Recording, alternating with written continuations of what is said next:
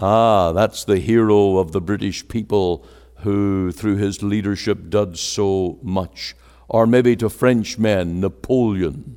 I couldn't think of any greater, more outstanding. Have they ever had a great leader since Napoleon? Uh, he certainly would awaken the uh, attracted uh, attention of French people. To Americans, George Washington, the one who is the founding father of the Confederation. Moses was such an outstanding figure.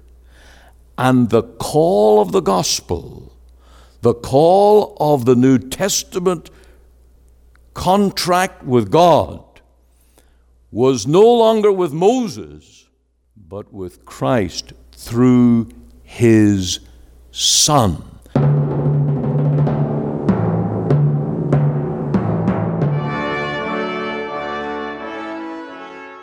Welcome again to Let the Bible Speak. This is Pastor Ian Goligher.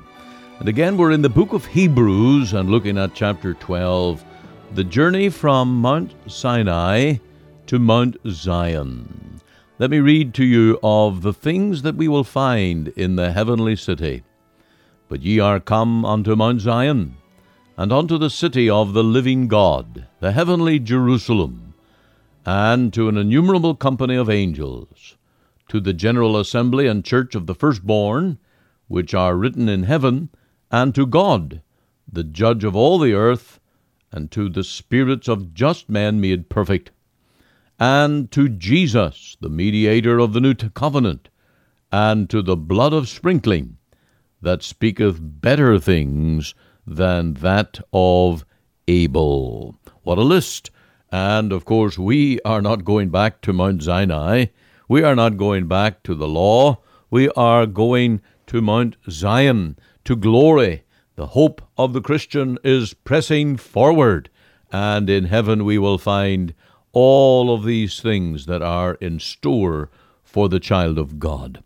I trust that you're a Christian today, that you have asked the Lord to be your Lord and Savior, and I invite you to join with us here week by week, day by day, as we let the Bible speak and encourage God's people to press on in the hope of the Lord Jesus Christ. He is a living Savior, He is exalted, and He's coming again, and He's coming to take us home to live with Himself. He promises, I go to prepare a place for you, and I will come again and receive you unto myself, that where I am, there ye may be also. That's John chapter 14. So, thank you for being a part of the program today. Join us again, of course, each day and take down the details and give me a call or send me an email just to let me know you're listening in. Listen now to the message. So, we move to the prospect of our gospel hope. It calls us to cleave to Christ. We're going to go to verse 22 and we're going to see all of these heavenly things that we're called to. But ye are come unto Mount Zion. Now, it's difficult to say that one. Is it Z, Z, or is it S, Sion? Um, it's the same place. I don't know why it's with an S here in this place, but it's the same city. And it's the same glorious place, Mount Zion. Mount Zion in the city of David in Jerusalem was the highest point of the city, the highest peak of the city. And of course, David conquered that. It became known as the city of David. And we are come unto Mount Zion, to the very highest and the holiest uh, presence of God. It's called here the city of the living God. Now, to get through this passage tonight, there are seven heavenly things that are listed in verses 22 right down to verse 24. I want to list those. I want us to look at what we have in Christ, what we have as New Testament people, leaving Moses, leaving Sinai, and coming entering into the gospel hope at Mount Zion. So, the first thing, we have the prospect of the heavenly Jerusalem. It's called the city of the living God, and it's called the heavenly Jerusalem, our eternal home, described in the book of Revelation as the place of glory and the place of peace. Now, if you're a Christian, you're already there. You've arrived. If ye be risen with Christ, seek those things which are above. As a Christian, you are already there. You're saved and you're sure of it. You have this blessed assurance. And so, just as the train conductor would say to the passenger, Hey, waken up, you've arrived at your destination. We who are called to preach the gospel would say to you tonight, Your faith is in the Lord Jesus. You have arrived. You have come to faith, to all the hope and all the grace that is in the Lord Jesus. Now, also, you'll notice that number two, we'll go down these seven things here. Number two, and to an innumerable company of angels. And so in heaven, around the throne, there is gathered the multitudes of angels, called here as innumerable. You can't count them, they are beyond calculation, and they are ministering angels, night and day. They minister to the Lord, they minister to the saints, because they minister to God's people the things of their redemption even though they themselves have never been redeemed. That is their ministry. You'll see, thirdly, there is the prospect of believers in heaven. Verse 23 To the general assembly and church of the firstborn. Now, you remember the lesson of Esau? He was the firstborn, but he sold his birthright. The firstborn are those who get the inheritance. Every believer is a firstborn. In the Old Testament, there was a separate list for all the firstborn, they were recorded separately.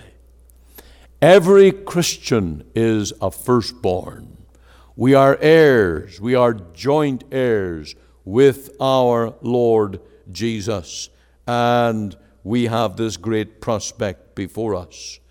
Number four, again in verse 23, we are come to God as the judge of all. Now think of that. Entering into the presence of the judge.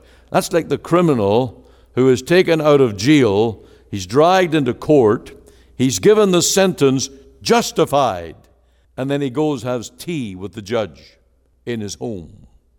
That's acceptance. And that's the hope that is set before God's people. We are come to God, the judge of all. And then, number five, the spirits of just men made perfect. Mr. Lyons is there tonight. He died on Friday. He was glorified in spirit on Friday past. Friday to come, there will be a funeral for his body, but his spirit is with the Lord. The moment the Christian dies, we who are asleep in Jesus will instantly ascend into the presence of the Lord. To, for me to live is Christ, to die is gain. And in the presence of God, all the saints, Abraham, Job, all the saints, certainly all that are listed here in Hebrews, all the believers that have ever believed in the gospel are around the throne. The spirits of just men made perfect. And they are enjoying the glory and the bliss of heaven in spirit form, waiting for the day of the resurrection when another trumpet will sound. That will be a glorious trumpet for the saints. Because on that day, when the graves open and our bodies are brought forth in new form, there will be the reuniting of spirit and body, and we shall be forever then with the Lord. And so, this is the great prospect uh, that we have. We are not come to Mount Sinai, we are come to Mount Zion. We're come to the place where we have all of these hopes and prospects of glory for the Christian. And then, as we move down to verse 24, who else is there? Jesus, the mediator of the new covenant. And when we open our eyes in heaven, we will see our Lord. Jesus, the mediator of the new covenant. We will see him in body. We will see him in a glorified body and we will worship him as the Lamb of God, our Redeemer and our Savior, and with full sense of his glory, we will praise him day and night. In heaven, we will have no need of the sun because the Lamb is the light thereof. We shall see the Lord in glory. And then also in this passage, the next, number six, the blood of sprinkling. Ah, the blood by which we are redeemed. That blood is in heaven. It's not lost, it is right there in glory. And we're told that it speaketh better things than that of Abel. Now, I had to really ponder this one. What blood are we speaking about in the blood of Abel? There's two possibilities. You remember how he brought to God a, a, a lamb, a, a sacrifice to God? There was the blood of the sacrifice. And he learned, although he was first generation, Adam's son, he learned the way to God and the way to worship was by the blood of the lamb. But then there was also the blood of Abel that was shed in the field by his wicked brother Cain. That blood in the field cried out for vengeance, and the death sentence was upon Cain. That's the blood of Abel that cries for vengeance. It cries out for death to the murderer. But the blood of Jesus does not cry for vengeance, it cries peace, it cries salvation, and it cries blessing to those who find refuge in the blood of the Lord Jesus. And so, this is the wonderful prospect of the Christian. The blood is in heaven. The blood speaks for us. And when you feel guilty, when you feel that you've done the wrong, you can go to the Lord and you can plead that speaking blood. You can plead its cleansing and its justifying work to make it right with God. And you don't have to carry the burden of guilt and the burden of sin, but take it to the Lord through the blood of Jesus that speaketh better things than that of Abel. And so this is the prospect. Why Sinai? Why listen to the terrors of the law when we have all of these benefits at Mount Zion? This is the hope of the new covenant people, the New Testament people. Why would you cling to Moses? Why would you go back to the old Levitical ways? Why would you go back to circumcision? Why would you hanker after some nostalgia that was terror when you have every liberty in the Lord Jesus. This is the great argument of the apostle as he appeals to these Hebrews. Don't even think of going back. Press on looking unto Jesus and to the hope and the prospect that is yours in heaven. Now he closes in verse 25 26, referring to the voice that speaks from heaven. And of course, that voice is the voice of God through his Son. Listen to verse 25. See that ye refuse not him that speaketh. Oh, God's still speaking. That's good news. God was speaking in the Old Testament. God is still speaking in the New. For if they escaped not who refused him that spake on earth, much more shall not we escape if we turn away from him that speaketh from heaven, whose voice then shook the earth, but now he hath promised, saying, Yet once more I shake not the earth only, but also heaven. And this word, yet once more, signifieth the removing of those things which are shaken. The Old Testament's gone. Sinai's gone. The way through Moses is gone.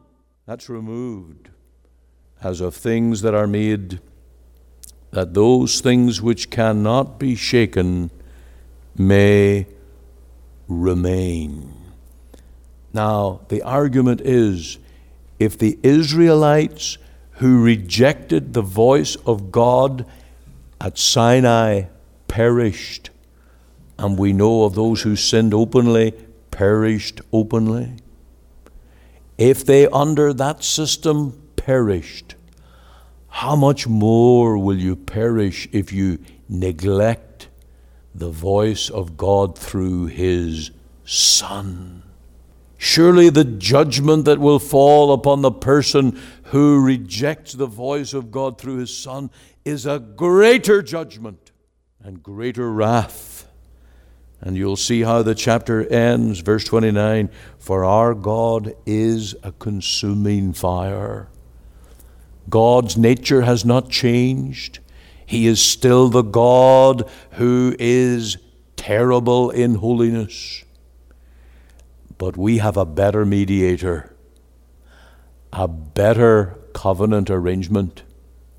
We have peace with God through our Lord Jesus. God hath in these last days spoken unto us through his Son. Built into that, there's a quote there from the book of Haggai, which talks about the Lord shaking the heavens, which uh, really alludes to the New Testament gospel. Uh, it is God shaking the nations uh, through the one who is uh, desired, the one who is the desire of nations. And so tonight we conclude, having looked at this chapter, that this is the apostle's final argument. He kept the strongest argument to the end. It's like trying to win the debate. And you say, well, there's this and this and this and this, and then you keep the big, unanswerable condition and you bring it out and you say, but here's the real big reason, and it must convince you. That's what we have here in this 12th chapter. And even if you don't grasp the minutiae of the details in the book of Hebrews, please understand this. Anybody who looks to Moses has no hope. It is those who look unto Jesus who have a sure hope. That's the bottom line of it all. And I trust tonight that your faith, your hope, is not in historical figures, human figures, but in the Lord Jesus, who was true man and an historical figure, but the Savior sent from heaven.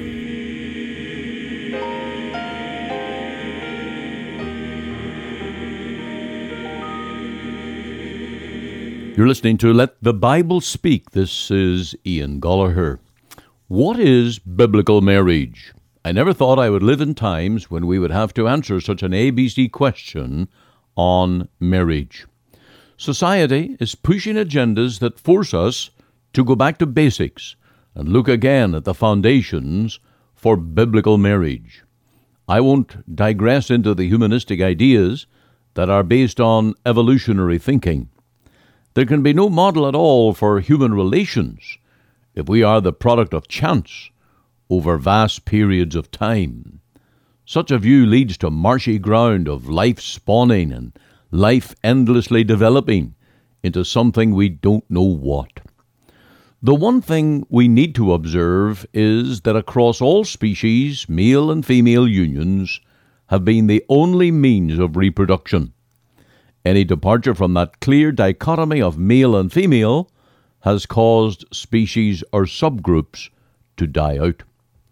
Our understanding of biblical marriage must go back to God's creative work when He made man, male and female. That is a clear statement on the Genesis record, and it is a fact known through the populations of the world. Mankind exists, lives, and procreates as male and female. This is an historic fact, and it's a biological fact. Any divergence from this basic position either neglects the facts or fights against them. One of the marvels of human civilization is the almost perfect balance in the number of births of boys and girls. Some families may be blessed with all boys, and some families may be blessed with all girls. Not all families are blessed with two and two, one and one, or five and five. However, in any population around the world, there is the constant balance of male and female. The only interruption to this has been human intervention through family planning with favoritism for the birth of boys, meaning the abortion of girls. This creates an imbalance, but it is one that is accountable through human interference and rebellion to the plan of God. This cohabitation of man and woman to produce children has been a vastly important issue in all societies. The only consistent model of marriage has been a contract between one man and one woman. This was God's providential work in creating Adam and then creating Eve as his wife and helpmeet. God didn't make Adam a polygamist by giving him more wives than one. In God's work of creating the first parents, Adam was created first, and woman was given as a helpmeet to him. Their difference in biological makeup were dramatic and obvious. Adam could not produce offspring alone. He needed a wife with the biological ability to conceive and bear children. Scientists might weigh in here with the well established fact that each human person has 23 pairs of chromosomes. The 23rd pairing determines the sex, that is, the XY factor in determining male versus female. XX is for girl, and XY is for boy. This is a fixed law of creation, built in by God as creator. He not only made one set of humans, he established an unchangeable, perpetual law of procreation by requiring 46 chromosomes, which cannot be provided by female unions alone, nor male unions alone. There was no other way for human life to procreate in order to fulfill its God given mandate to multiply and replenish the earth. And that law of pairing chromosomes across genders applies to every generation. This model has been followed consistently throughout the ages. Yes, there have been perversions and horrible abuses of it, but nevertheless the model of one man and one woman in marriage union continues throughout the world, from nation to nation and culture to culture. It is the model that is fought against, rebelled against, and mocked by many, but only because it is the model. Everything else is an experiment and is doomed to fail as a solid building block to any society. The Lord Jesus countenanced marriage between one man and one woman when he attended a wedding at Cana of Galilee, and spoke of the permanence of marriage in underscoring the issue of divorce, which was abused in his generation. The Apostle Paul built on the model of marriage between one man and one woman, as in creation of Adam and Eve, when he expounded on marriage in Ephesians chapter 5. And he talks about, For this cause shall a man leave his father and mother, and shall be joined unto his wife, and they two shall be one flesh. This creation model laid the foundation for marriage unions between one man and one woman.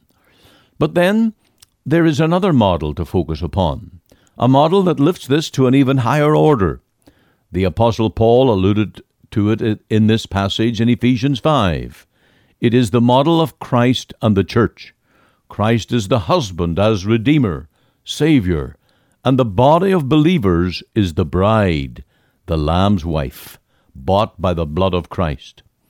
There is but one Savior and one church.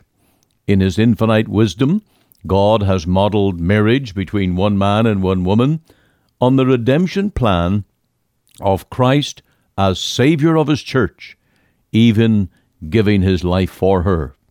The apostle went on to show that a husband is to love his wife as Christ loved the church. That means sacrificial and pure love. The Bible is also very clear that every other sexual union outside of marriage between one man and one woman brings down the wrath of God. Adulterers and fornicators God will judge. Marriage is honorable and the bed undefiled. Marriage between man and woman has God's blessing. It is God's plan in creation, procreation, raising of godly children. Marriage and the establishment of family is the building block of society. Marriage and the family is the first institution God ordained. Without it, humanity is doomed to misery, corruption, and the wrath of God. Bible passages to read on this is Genesis 1 to 3, Romans chapter 1, 1 Corinthians 7, and Ephesians chapter 5. Let us then rejoice in God's gift of marriage and pray to live up to the one model that God is pleased to bless.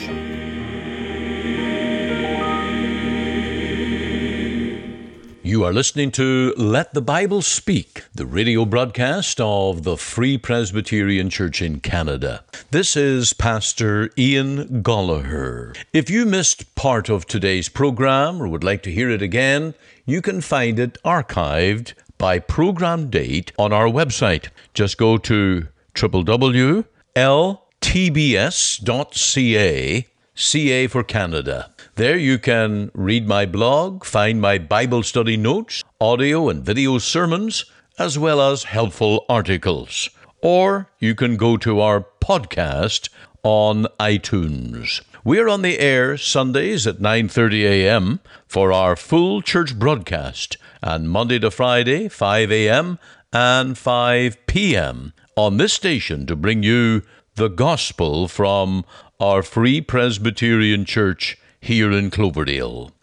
We also invite you to our church services on Sundays 10:30 and 6 p.m. Through our website you can listen and view to our online services at 10:30 and 6 p.m. Make it your Sunday worship. Click on the Live Now button on the home page of our website. Or if you would like to talk with me one on one as a pastor, please give me a call. The phone number is 604 897 2040. The mailing address is 187 9058 Avenue, Surrey, BC, V3S 1M6. We're located just two blocks north of number 10 Highway on 188th Street. Our website again is ltbs.ca. You can join us Monday to Friday, 5 a.m., 5 p.m., here on the station as we let the Bible speak.